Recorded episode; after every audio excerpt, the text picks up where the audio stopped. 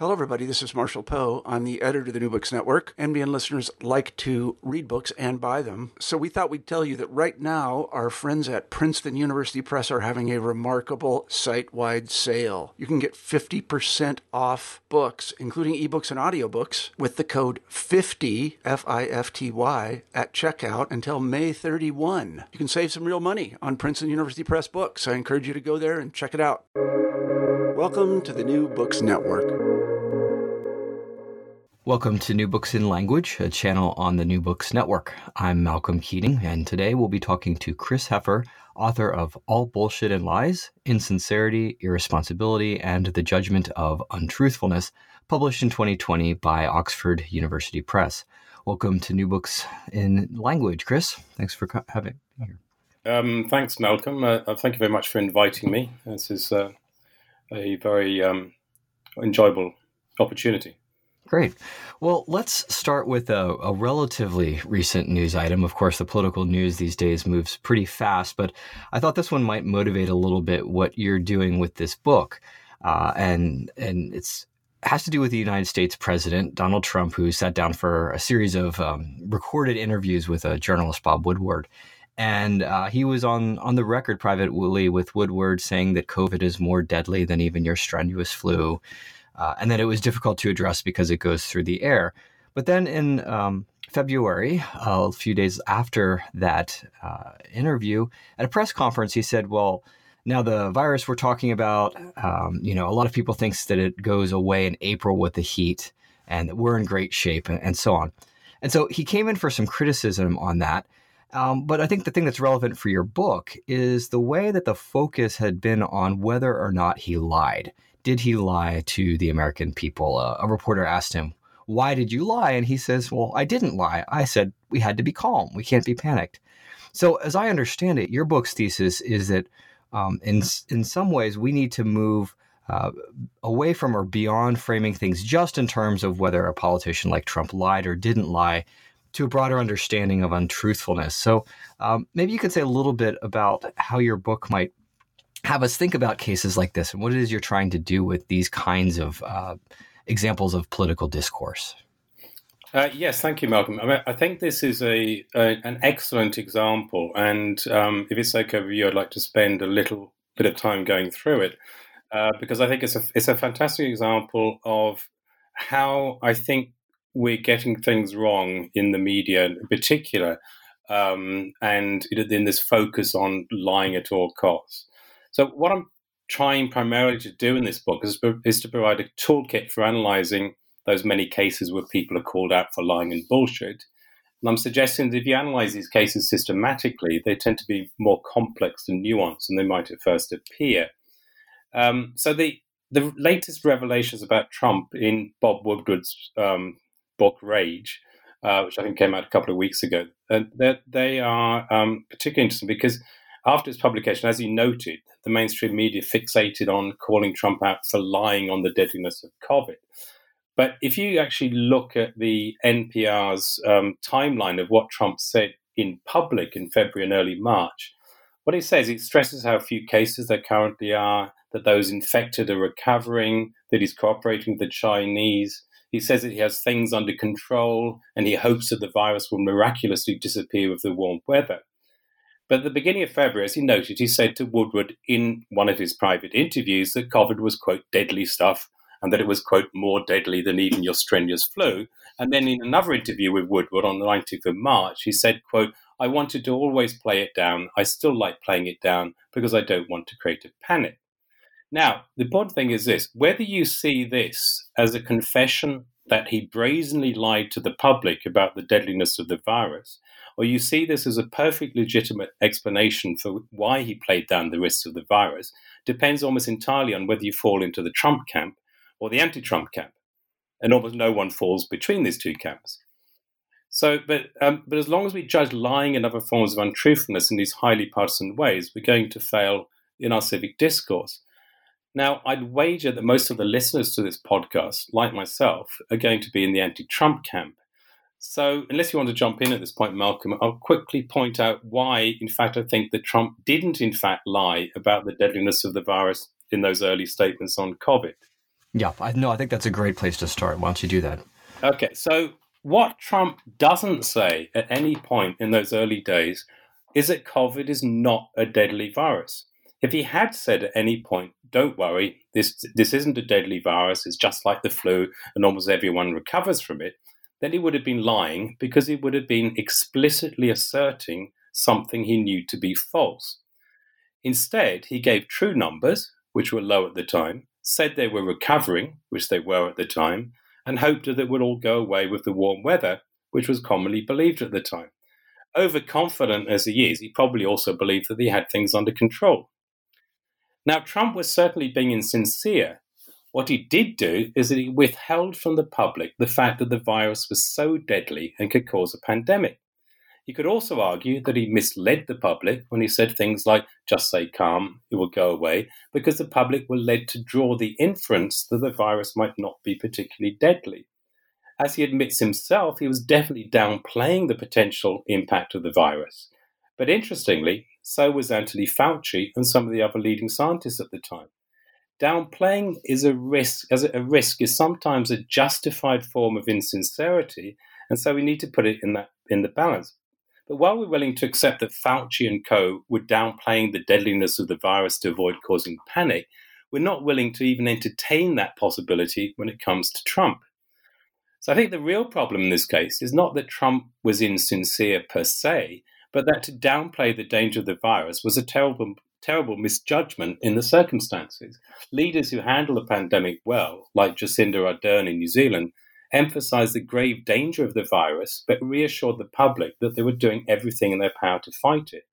We all understand this now, even Trump. So when the downplaying quote was splashed across the media a couple of weeks ago, he felt forced to backtrack and produce another classic Trump quote.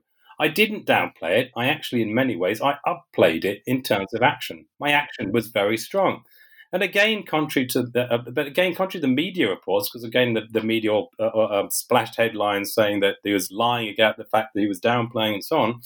Um, he's not lying when he says this, but he's using a classic misleading strategy of equivocation. He's basically equivocating on the word downplay. In March, he's clearly using downplay to talk about his verbal strategies in communicating with the public, but here he's explicitly using it to talk about his actions rather than his words. He's only lying in this case if he believes that his actions were weak, and given the character of the man, that seems highly unlikely. So, what I'm trying to get at here is that focusing so heavily on Trump's lying in such cases is actually bad advocacy because it's a relatively easy accusation to refute if you're in the Trump camp. Instead, if you read the whole of Woodward's book, as I've just done, you get an overwhelming sense of the utter incompetence of Trump as a leader and the realization that he is quite simply, as Woodward puts it, the wrong man for the job. So I think one way of conceiving the argument in my book is that we need to go beyond emotional accusations of lying and consider more rationally what's going on in terms of a more complex economy of truthfulness. Right. So your your book it's titled all all bush all excuse me all bullshit and lies with a question mark. And let me just note to our readers that as we'll see in the interview, bullshit has become a technical term in philosophy of language for a certain kind of speech act. This isn't just splashing colorful language uh, into the title of of your book. But so your book is titled All Bullshit and Lies with a question mark. And as you've just uh, suggested, it's not actually just about bullshit and lies. What you're wanting to do is to have us move beyond uh, focus in um, on lying in particular uh, as the uh, the exclusive concern with whether a, a speech act is uh, sincere or not, as, as well as um, bullshit. So maybe for our, our listeners, a place to start would be what is bullshit, what is a lie, and then you can help us understand why you want to move uh, beyond them to a, a more wider encompassing framework. Yes, of course. Um, just a little aside here when you mentioned about um, the bullshit being a technical philosophical term, um, I did have some issues getting bullshit into the title. Um, so the, the, initial reaction was, "Oh no, that's a swear word. You can't put that in." and I had to go through the whole process of explaining that no, it's a philosophical term and so on and so on. But I do come across that uh, uh, on a number of occasions, but um, it's all quite fun. So yeah, so um, let's start with lying because lying is the is a thing that's been studied for millennia, mainly in philosophy, and there've been hundreds of different definitions. But the core, the one core element that almost all contemporary researchers agree on is that the liar must have a false belief. In other words, the liar must believe that what they're saying is false. So if Trump tweets the Chinese invented global warming, but he actually believes that they didn't, then he's lying. But if a quizmaster asks, asks a contestant who invented global warming, and the contestant, perhaps influenced by Trump, replies the Chinese, they can't be lying. Clearly, they want to get the answer right, so they can have no motive to say what they believe is false. We say they're simply mistaken, and there are several empirical studies showing that false belief is, in fact, the central element of lying. Now, that's lying, but the, in the 1980s, the American philosopher Harry Frankfurt pointed out that not all speakers are concerned about the truth value of their statements. Some speakers are indifferent to whether or not what they're saying is true.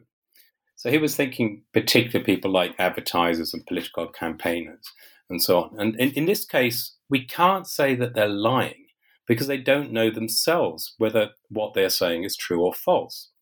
So Frankfurt calls the product of this indifference bullshit, but for reasons that become evident, I call this bullshitting. Importantly, people generally know that they're bullshitting. At some level, they know that they actually don't know or haven't bothered to find out. In my book, I give the example of a cold caller for a legal firm who calls randomly and starts the call by saying, I believe you've had an accident in the last few years. The caller doesn't know whether or not the respondent has, a, has had an accident in the last few years, but equally, she doesn't know that it's false, and indeed, she's hoping it's true, and so she's not lying. The point, as Frankfurt notes, is that the speaker is focusing on the rhetorical goal. When the caller strikes lucky and happens upon someone who has had an accident in the last few years, then the caller might think that the caller was informed and therefore more trustworthy.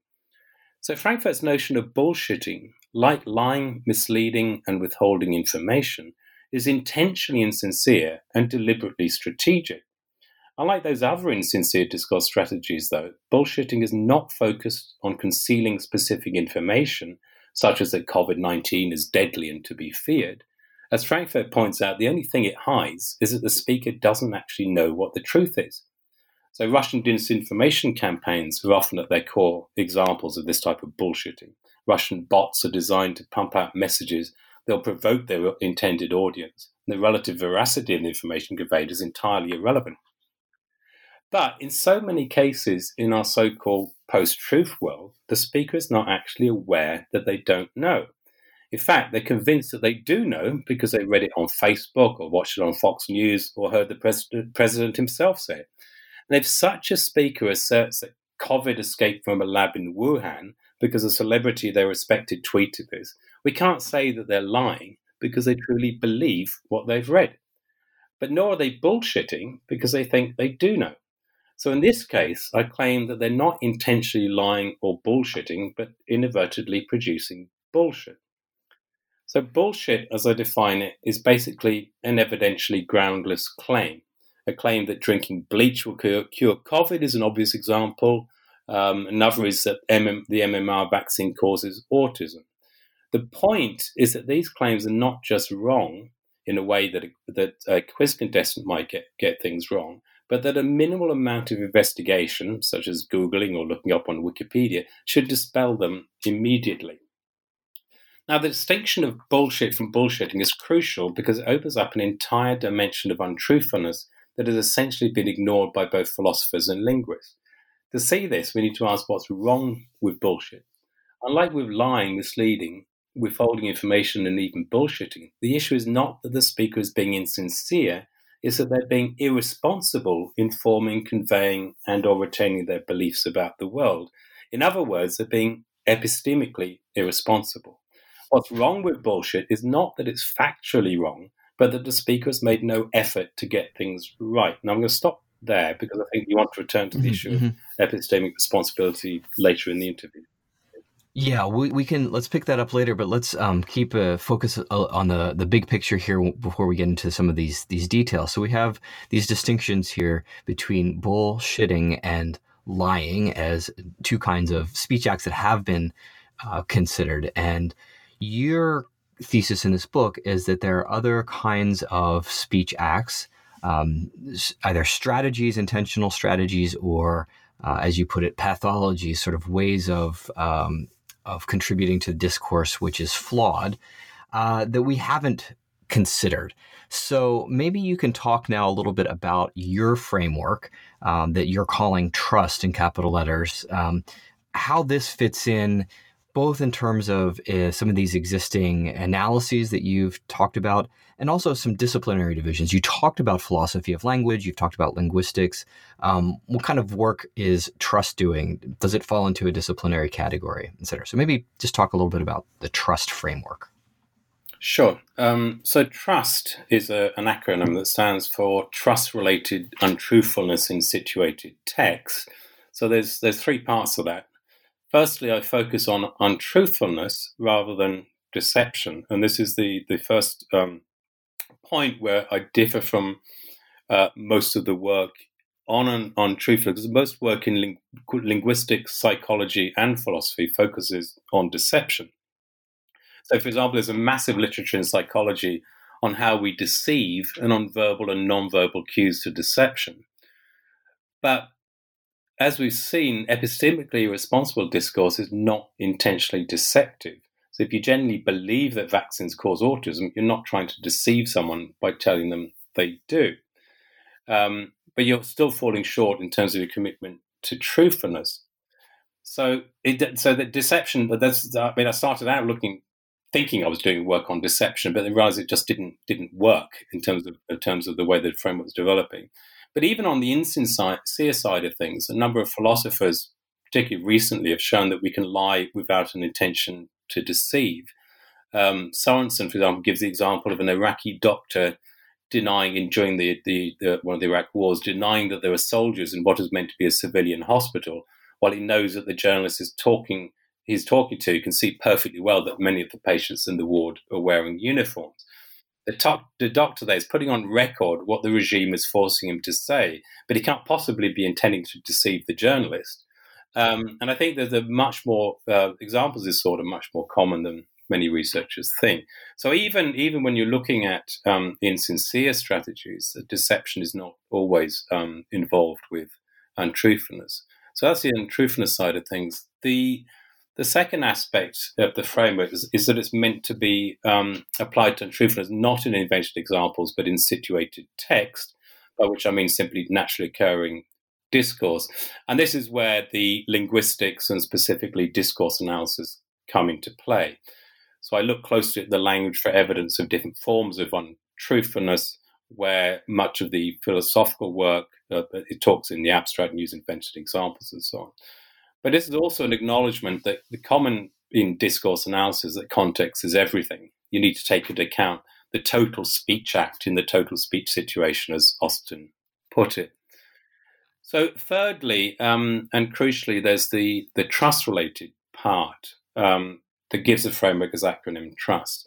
And this brings in the ethical dimension. So, um, it brings in, in ethics because we're particularly concerned with untruthfulness when it breaches our trust that others are being truthful. To be frank, I find that you know that there's the, the masses and masses and masses of work on the definition of lie and lying is it, it, it's just ultimately a bit dry. It doesn't really take us anywhere. So, um, and it, and it's it's clear that, as indicated in chapter four of the book, there are many contexts in which untruthfulness truthfulness is not an issue at all, as in fiction or joking, or where there's a superficial breach of interactional trust that's considered justified, as in polite lying, for example. So, identifying these cases where a speakers' default commitment to truthfulness has been justifiably suspended is an important part of the framework, but it's in the light of excluding some such cases from moral judgment. Now, yes, so the, the, this brings in the difficult question of where I see myself fitting in in terms of the, the different disciplines. Well, first and foremost, I consider myself a linguist, and I think you can see that in the close attention to what to what's actually said the, and in my categorizations of discourse. But I do something that's pretty much taboo in linguistics, which is that I stray into the ethical dimension of things. Linguists, on the whole, think that ethics because it's normative, just should be kept entirely out of linguistics, which which is often seen as a social scientific enterprise. So um, basically, I think that an account of untruthfulness that doesn't at least try to deal with the ethical side of things is not going to be very useful in the real world in which we find ourselves making judgments primarily about the untruthfulness of others. Um, so, although I'm not a philosopher, let alone an expert in ethics, at least I've tried to provide an integrated account rather than simply bracketing out ethics. Yeah, and so maybe can you say just a little bit about how you came to this topic? If you are a linguist by uh, by training, how how did you come into this project, which, as you described it, really spans across several different uh, disciplinary divisions? Yes, of course. Well, my main research area is actually forensic linguistics, which is the interface between language and law. And I was writing a book on lying in the legal process, which included topics like perjury in court and lying by police officers in interrogation. Um, and this was in this was in uh, I was doing this particularly in 2016. And so what happened is it's basically that 2016 happened. And by 2016, I mean first the EU referendum in the UK in June, which led to the disastrous decision to leave the European Union, and then the voting in of Trump. What struck me with both political campaigns is not so much the lying, though there was undoubtedly lying in both cases, but the complete unhinging of political discourse from questions of truth and falsity. So the leaders of the Leave campaign in the UK denigrated experts and evidence and traded in populist slogans.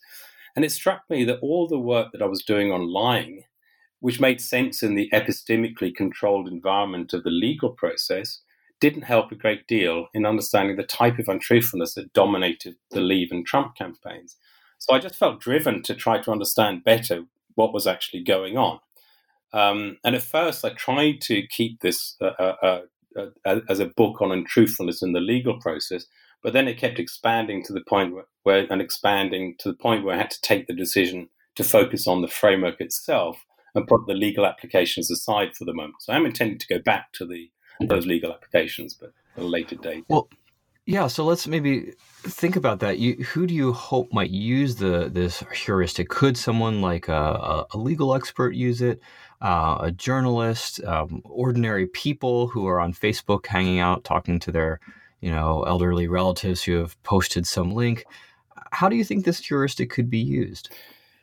Yeah, so the um, the trust heuristic presents the trust framework as a series of sequential steps that will ensure the user considers as many aspects as possible of the putatively untruthful claim before arriving at a judgment. Now, there is a bit of a clash. The book's obviously an academic monograph, and because it's an academic monograph, I have to go into quite a bit of theoretical detail. But the heuristic itself is quite simple, and I think that um, particularly even when I've disseminated in, in a more popular form, it could certainly be followed by journalists and ordinary people. Um, shall I quickly go through the, the different steps of the heuristic? Okay, so in a nutshell, you, you first have to consider what's being claimed. So trust deals mostly with factually significant claims that can be falsified, like COVID has led to more deaths per million in the US than in the UK, which is currently false, but um, the US is catching up quick. Now, if it's an opinion or a value judgment, is not accessible to a trust analysis, although I have something else to say about it perhaps later. So if someone says with respect to COVID, we have to privilege the economy over saving lives, we might find that a deplorable opinion. But if the opinion is genuinely held, then untruthfulness simply doesn't come into play. Just a different, different perspective. So if the, the, the, if this claim is factually significant, the next step is to consider the evidence that it is false. Um, we can know that people are lying sometimes because they contradict themselves, but generally the um, the only way talk about untruthfulness is if you can show that the uh, the claim is false. And this is the step which fact checking sites like PolitiFact and FactCheck.org are particularly good at. They, they, they become very good at coming to conclusion that a claim is false. But concluding that a claim is false says nothing about the nature of that untruthfulness. PolitiFact, for example, has an interesting range of labels for the putatively untruthful claims they test. So they got true, mostly true, half true, mostly false, false, and pants on fire. Now, now the first five concern objective truth and falsity, but Pants on Fire attempts to go beyond objective falsity to subjective untruthfulness. But the definition of Pants on Fire, clearly implying lying, is that, quote, the statement is not accurate and makes a ridiculous claim, end quote. But just because a claim is ridiculous doesn't make it into a lie or even necessarily dishonest, dishonest at all. Intelligent design makes ridiculous claims about our origins, but its proponents are not lying. Even the believers in the totally ludicrous QAnon conspiracy theories are generally not lying. So I find it incredible, but these people actually believe that rubbish. So, um, before we go on to dishonesty, though, the next step in the heuristic is to consider whether the speaker was justified in suspending their normal commitment to truthfulness. So they could be joking, as Trump claimed about, falsely, I think, about his tweet that the Chinese invented global warming. Or they could be justifiably downplaying a dangerous situation to avoid panic that would make things worse. So you have to consider. I mean, I, I, you could you could consider that that step of justified untruthfulness um, at any point, but the idea is to is that if you consider it at this point, you can if you say yes, okay, this is clearly justified in those circumstances. There's no point in going on looking at sincerity and irresponsibility and so on. So if you haven't if you haven't established that, yes, it was it's quite clear, and it would have to be it's quite clear that this this this um, untruthfulness was justified. Then you go on to the next step in the heuristic, which is to ask whether the speaker believed that what they were saying or implying was false, whether they were intentionally trying to deceive or pursue some other deliberate goal. And this is where we consider whether they were lying or misleading or withholding or bullshitting and the various types of, of those strategies. And if the analysis, analysis suggests they were, then we consider whether they were doing so willfully, thereby breaching the trust of the interlocutor. Um, now, and this is a key point, in very many cases, we can't arrive at a judgment that the speaker was being dishonest. We have, you always have this problem with lying that it, it because it comes down to whether the speaker has a false belief. It's it's quite difficult to get inside someone's head and establish whether they believe something or not. So very often we can't rarely know whether they're lying. But this is where this, this next step is, is very useful, and that's to consider whether the speaker was being epistemically irresponsible, even if they weren't necessarily being dishonest. And this is the step at which we check for dogma, distortion, and bullshit, of which I'll say more in a, in a bit. And if we do find bullshit, for example, then we need to consider whether producing that bullshit arose from negligence, which again, I'll, i think I'll talk about later. So the next um, and the penultimate step is, is if we find that the speaker or writer was indeed willfully insincere or epistemically negligent, then the next step in the USC is, is to ask how culpable the speaker is in producing that untruthful claim. Now, people tend to restrict themselves to talking about the harm or the, the putative harm that could be caused by the untruthfulness. But I suggest that there are actually a number of different dimensions that you need to take into account, such as the motive, the power of the speaker, the vulnerability of the audience, as well as the potential harm. And then the final step is simply to come up with some form of overall judgment of the act of untruthfulness.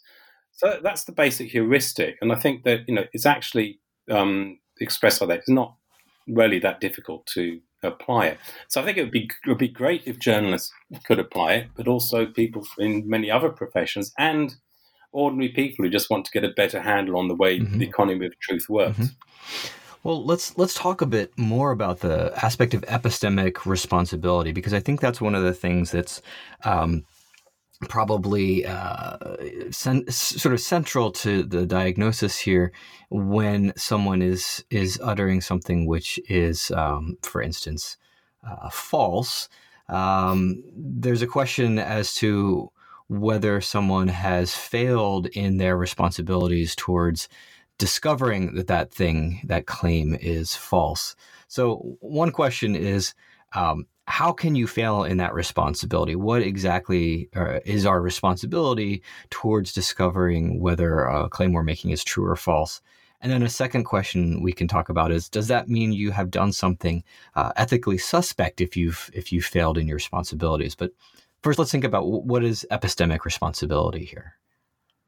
Yeah, of course. Um, I'd like to just go back one little step here um, which is that uh, I think we need to understand epistemic responsibility in the in in terms of our default commitment to truthfulness in communication that's uh, grounded in both evolutionary and child development. Now, there's a pretty strong consensus in both psychology and philosophy that people will assume that we're telling the truth unless circumstances suggest otherwise. Um, um, however, the, the, corresponding commitment by the speaker to tell the truth uh, has generally been understood in terms of sincerity. So there's a commitment to saying what we believe, as in Paul Grice's first maxim of quality do not say what you believe to be false. And this is, you know, uh, uh, overwhelmingly, and, and this is where I get the most resistance from, from both philosophers and linguists. Overwhelmingly, there's the belief that no, truthfulness is just about saying what you believe to be true. Um, but I argue in chapter two of the book, along with the British philosopher Bernard Williams, that this commitment must involve not just saying what we believe is the case, but also taking responsibility to get things right. So, you know, I just wanted to to point out there that this is quite a controversial move, but I but I you know sort of argue at length that it's an important one, particularly for understanding that the the, the predominant post-truth world types of untruthfulness. So anyway, so so the epistemic responsibility is basically taking care, in the simplest terms, is taking care in the way we form, convey, and retain our beliefs about the world. In short, it's a commitment to get things right. As Williams says, we need to make some form of investigative investment in forming our beliefs rather than just plucking them out of thin air. But I also stress that we need, it's not just about the forming the beliefs, it's also about how you convey those beliefs. So we need to indicate how confident we are that they are true, so the area of evidentials. And also, and, and perhaps most importantly in terms of dogma, we, when we hear convincing counter evidence, we need to be ready to drop our beliefs. Now, as in all aspects of the economy of truthfulness, how careful we need to be in making our assertions depends entirely on the context. If you're down the pub gossiping with your mates, you don't want one of them fact checking on the phone everything you say. I think we all know there's people who do, and it can be quite annoying. If you're the American president tweeting to the world, on the other hand, you have a very heavy burden of epistemic responsibility, even if you're doing it at two o'clock in the morning. So you fail. So in short, you fail in your epistemic responsibility if the effort you put in to getting your facts right in the first place, in communicating them fairly and being open to abandoning them, isn't proportionate to what's required in the context. Which then leads to your second question about the ethical side of epistemic irresponsibility. Um, so, most of the time in everyday conversation, epistemic irresponsibility is simply an intellectual vice that impedes effective and responsible inquiry. It's, it's, it's a bit like other uh, intellectual vices that, that make it more difficult to arrive at, at, the truth and so on. But there's no, I would, wouldn't suggest there's a, there's a moral dimension to them. However, I argue that it can become morally wrong when certain conditions hold that make it not just irresponsible but negligent. And uh, here, this is where my, my sort of legal background comes in. I think of negligence in that really in that legal sense as being something criminally wrong, but uh, but here I'm I'm borrowing it for sort of saying it's morally wrong. So there's basically three conditions that that have to uh, apply. So first, the speaker must have a duty of epistemic care. In other words, it, it must be um, part of their professional, institutional, or societal role that they should be careful with the facts. So, journalists, politicians, doctors, teachers, and most other professionals have this specific duty of epistemic care. Parents also have that in terms of their children, from the societal sense. Comedians and conversationalists don't, for example. Secondly, a negligent speaker fails to investigate sufficiently in accordance with that duty that holds in the context. And thirdly, they fail to hedge their commitment to their claims in accordance with the evidence. Now, I think I can give you, it might help to give you a key example from the book, which is particularly timely because it involves a Trump tweet sent out just a few weeks before Election Day in 2016. So basically, where we are now in terms of the 2020 elections. So, at a time when it was paramount to maintain public trust in the voting system, Trump tweeted the following. Of course, I'm not going to try and do his, uh, his accent. Of course, there's large scale voter fraud happening on and before election day. Why do Republican leaders deny what is going on? So naive. So, just to be clear about the facts, there has never been large scale voter fraud in the US, particularly not in recent history. This is complete bullshit, and I argue in the book that it's probably technically bullshit rather than deliberately lying. So let's assume, just for a moment, that we have a case of bullshit, and now we want to decide whether it's not just epistemically irresponsible, but also negligent. So, first condition Trump, as a presidential candidate, clearly has a strong duty of epistemic care towards the electorate. Politicians are notorious for not following that duty, but that doesn't mean that they don't have that epistemic duty. The second condition, failure to investigate sufficiently in accordance with the context. Trump or his advisors seem to have grossly misinterpreted the available evidence. A Pew Research report showed that there were approximately 24 million voter registration inaccuracies, including dead people listed as voters. But the, that report makes it absolutely clear that there's no suggestion that these could have possibly led to voter fraud. But Trump made it clear in a campaign speech on that very same day that he, he tweeted that he, un, that he understood these inaccuracies to lead to fraud. So, given the context of the presidential election, this represents a extraordinarily insufficient investigation either by him or his team. The third condition, failure to hedge his claims in accordance with the evidence, well, he, he simply presupposes that what he's saying is true. So he says, of course, this is the case. He says, deny, and the presuppositive verb, deny what is going on, presuppose it must have gone on. And he even makes an ad hominem attack on his fellow Republican leaders for not believing this voter fraud conspiracy theory. It's so naive. So he's wildly overconfident in his claims. And this tweet doesn't just show negligence, but it also shows a high degree of culpability in seriously breaching the trust of his readers. So Trump was in a position of great institutional power and communicating with, with his base, many of whom are poorly educated and thus vulnerable to manipulation. And the breach is seriously aggravated because of potential harm in undermining democratic institutions and leading, as Bob Woodward puts mm-hmm. it, to the wrong man for mm-hmm. the job becoming president. Yeah, so that that example and what you've just said really, I think, sharpens the the focus in your framework of discourse context, and that what you're concerned with in this book is not just a sort of um, abstract consideration of what uh, what bullshit or lying or other kinds of speech acts are um, from some conjured uh, sort of thought experiment examples, but you're really concerned with being able to look at examples in the world and in the taking seriously people's particular roles, their their audiences, uh, their institutional situation, and and and so on. Um, so that's that's a very helpful example. One one connected thought here, if I may, is so with that example of Trump's tweet, sometimes he'll come back and he'll say, uh, "Well, I was I was speaking uh, ironically. I was speaking metaphorically." Now, uh, I'm not sure that he said that with this particular case or not, but generally speaking, um, is it possible to use the framework that you're uh, employing in this book to evaluate ironic or metaphorical language? Can can we hold people responsible even for ironic statements that are um, untruthful or insincere? Does that does that even make sense to say you're being insincere in your ir- ironic statements?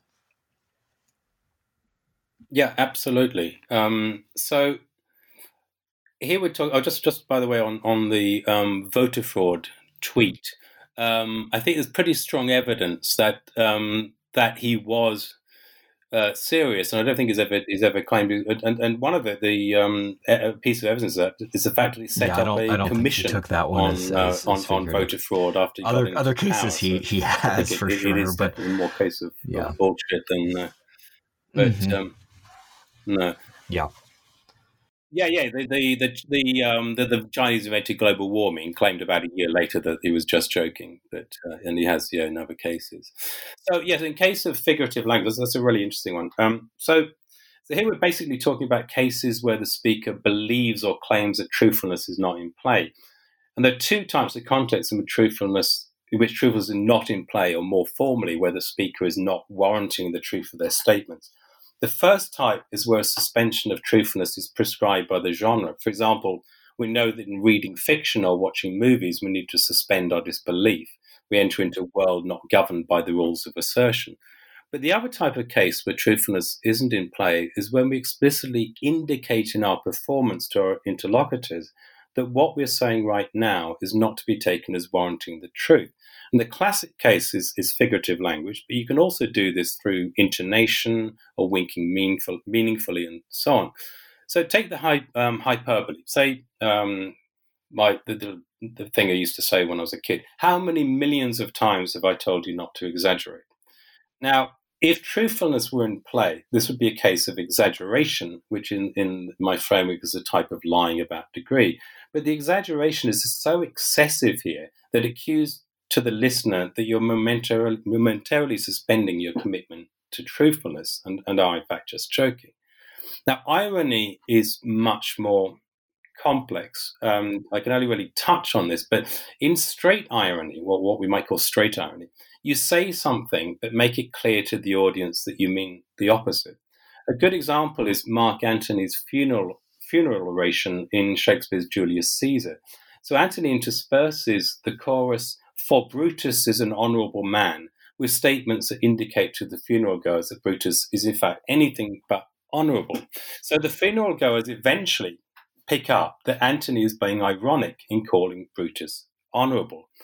But interestingly, Shakespeare, I think, also intends the theatre audience to understand that Antony's irony is actually false that Antony knows that Brutus is indeed an honorable, an honorable man, and so is trying to falsely convey um, the irony and suggest that he's not.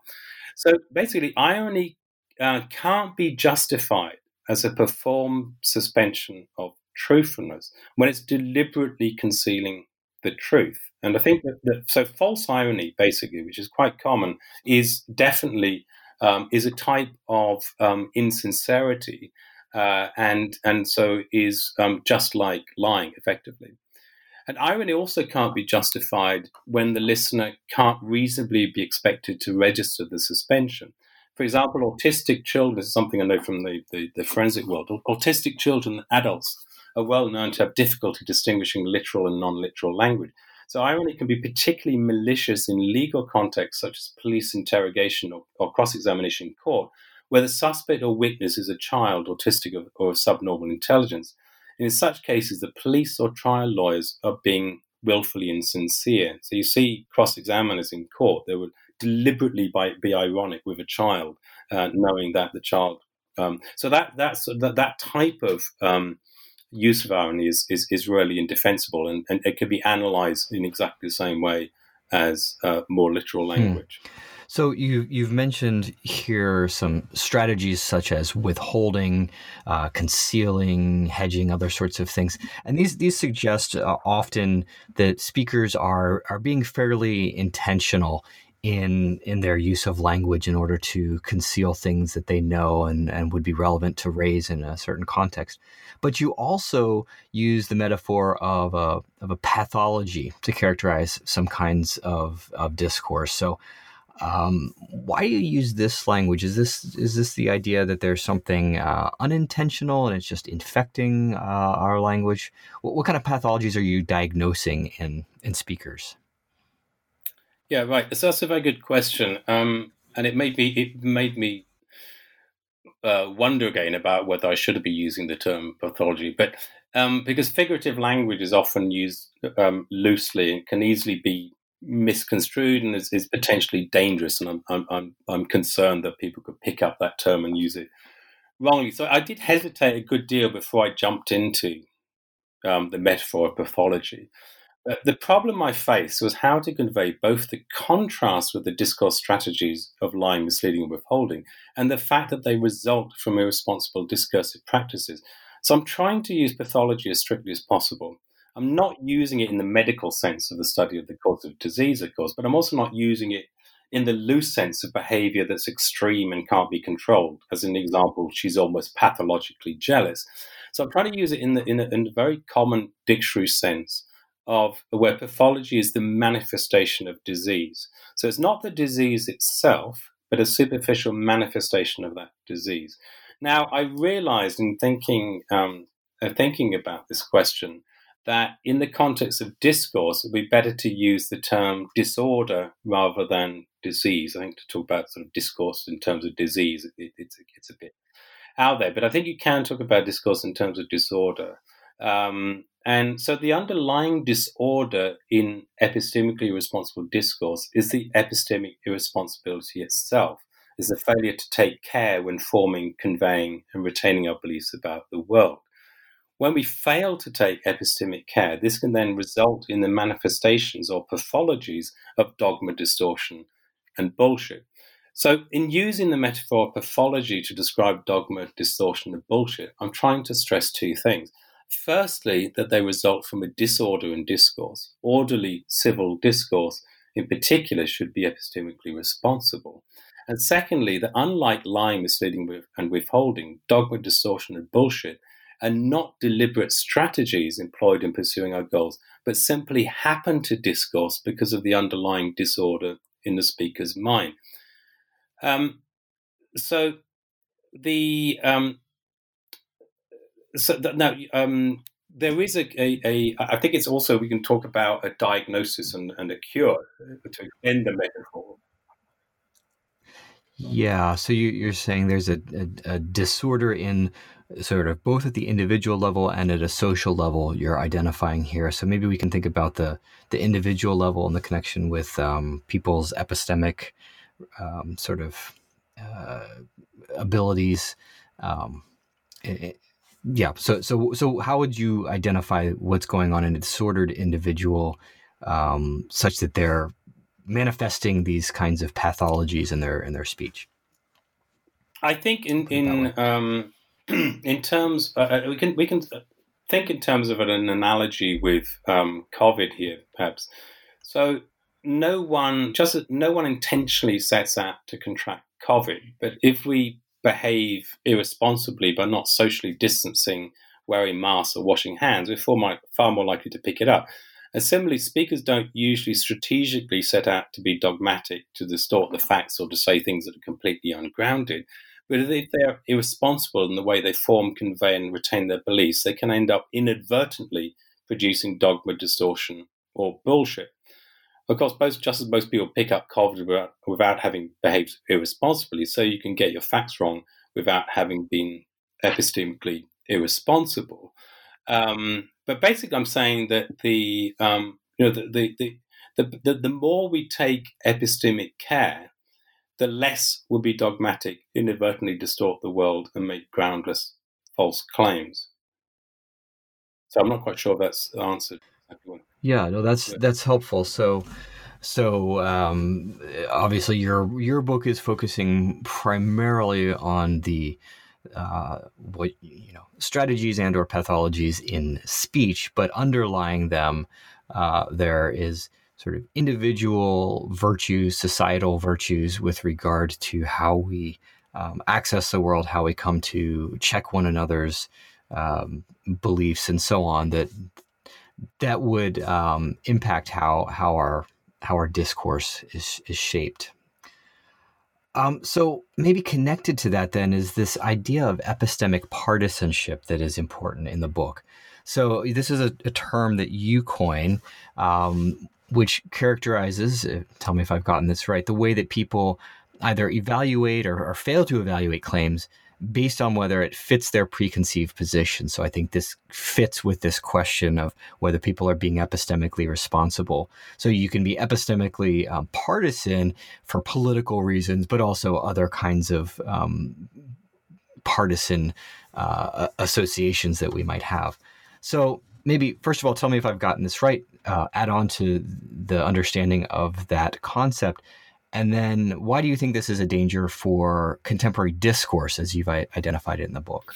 Yeah, so the um, epistemic partis- partisanship is the the bending of knowledge itself to one's own partisan interests.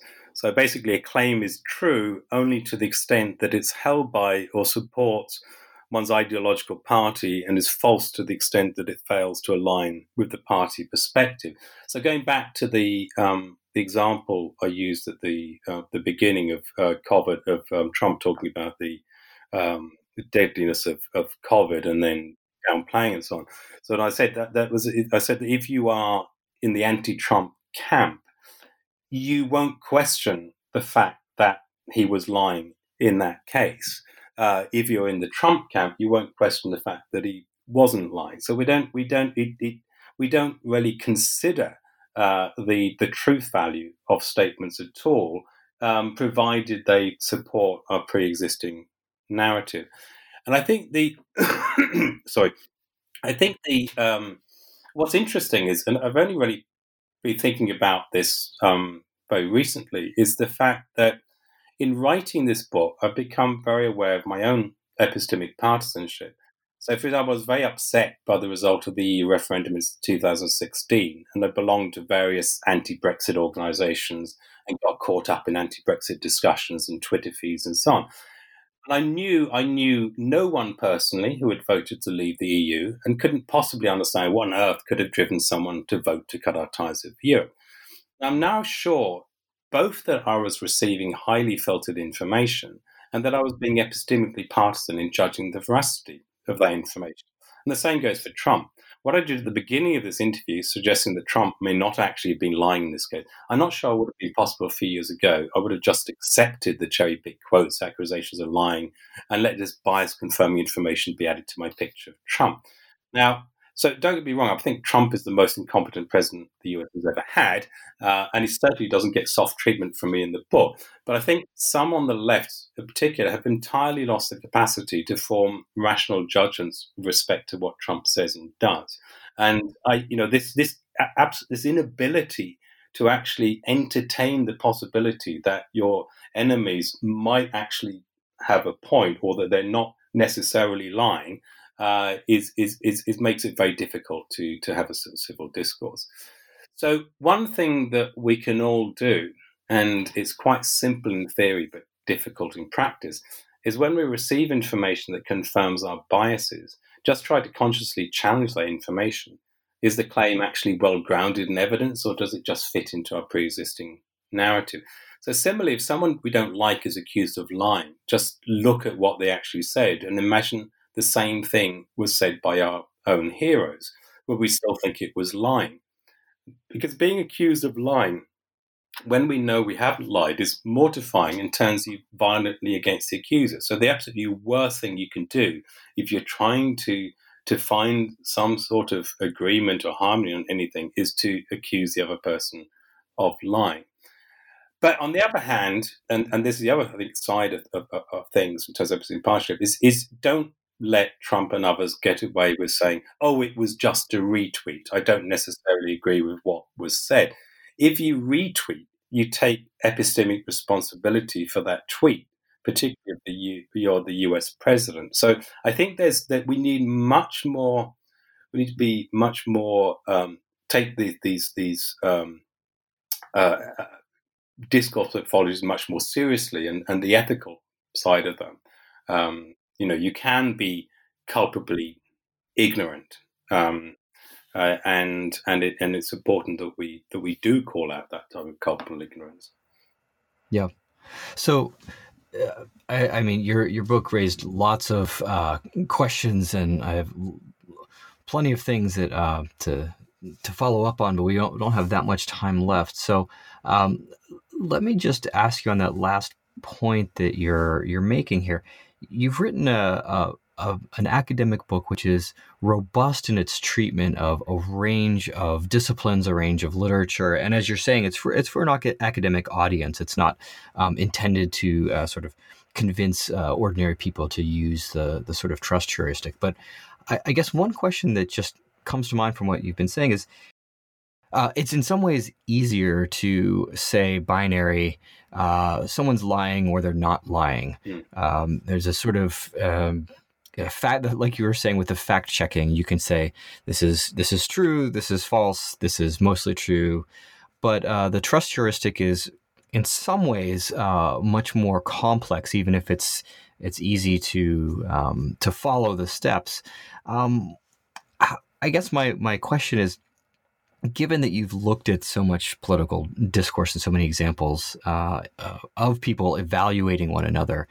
Um, how optimistic are you that this kind of shift could uh, occur? That people are able to uh, sort of complicate their notions of of speech so that we can evaluate each other a bit more um, not so much charitably but more um, with a bit more sophistication perhaps well i'm an eternal optimist um, so i think it is possible to shift people's opinions and their approaches um, i could think we can see in the last 20 years we've seen quite profound shifts in people's attitudes to certain things like um, race and sexuality and so on.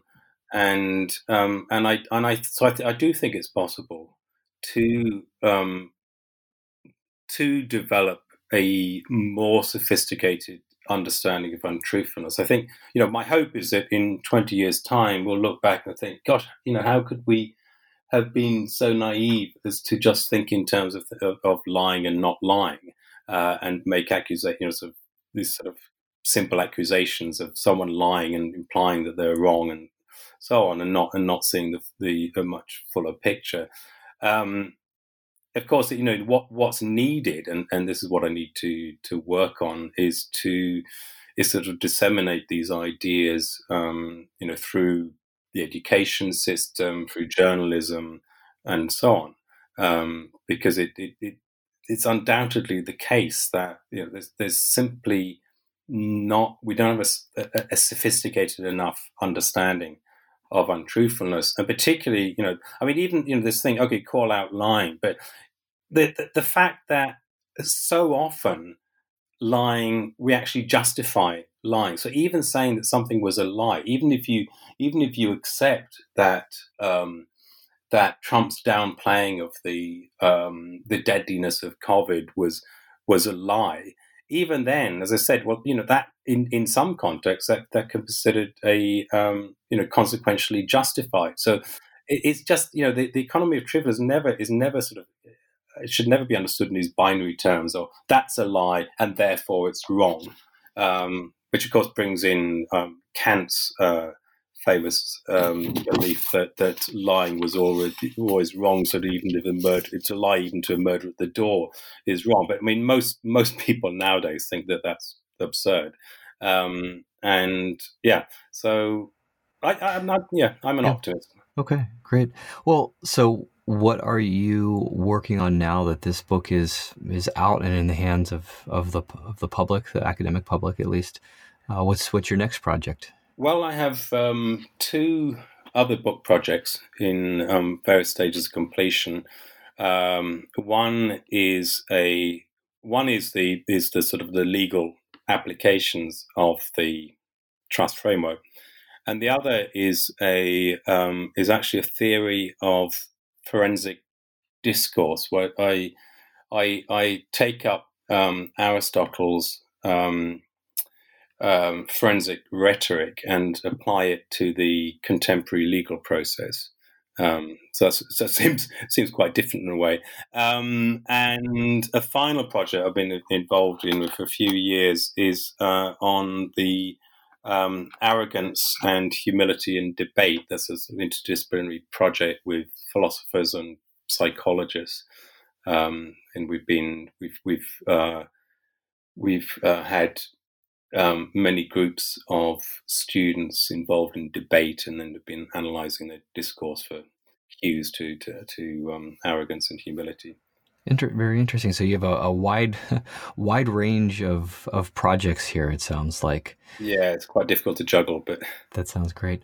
Well, thank you so much, uh, Chris, for your time today. Um, well, thank you, Malcolm. It was, it was uh, very enjoyable. Yeah. Um, I always say to students who are about to go to the to Viva that they should um, try to enjoy it because it's not often in life that you actually have a chance to talk about your own work and, and have someone willing to listen. So um, that so, is yeah, true. Yeah, great. no, I, I really really enjoyed it, and uh, our listeners can take a look on online. We'll have a link up to your book, and they can they can pick it up if they want to want to read more. Of course, there's a lot we didn't get a chance to talk about in this uh, this short interview, so they can can dive in for themselves. So, thanks very okay, much. Excellent. Thank you. All right. Bye bye.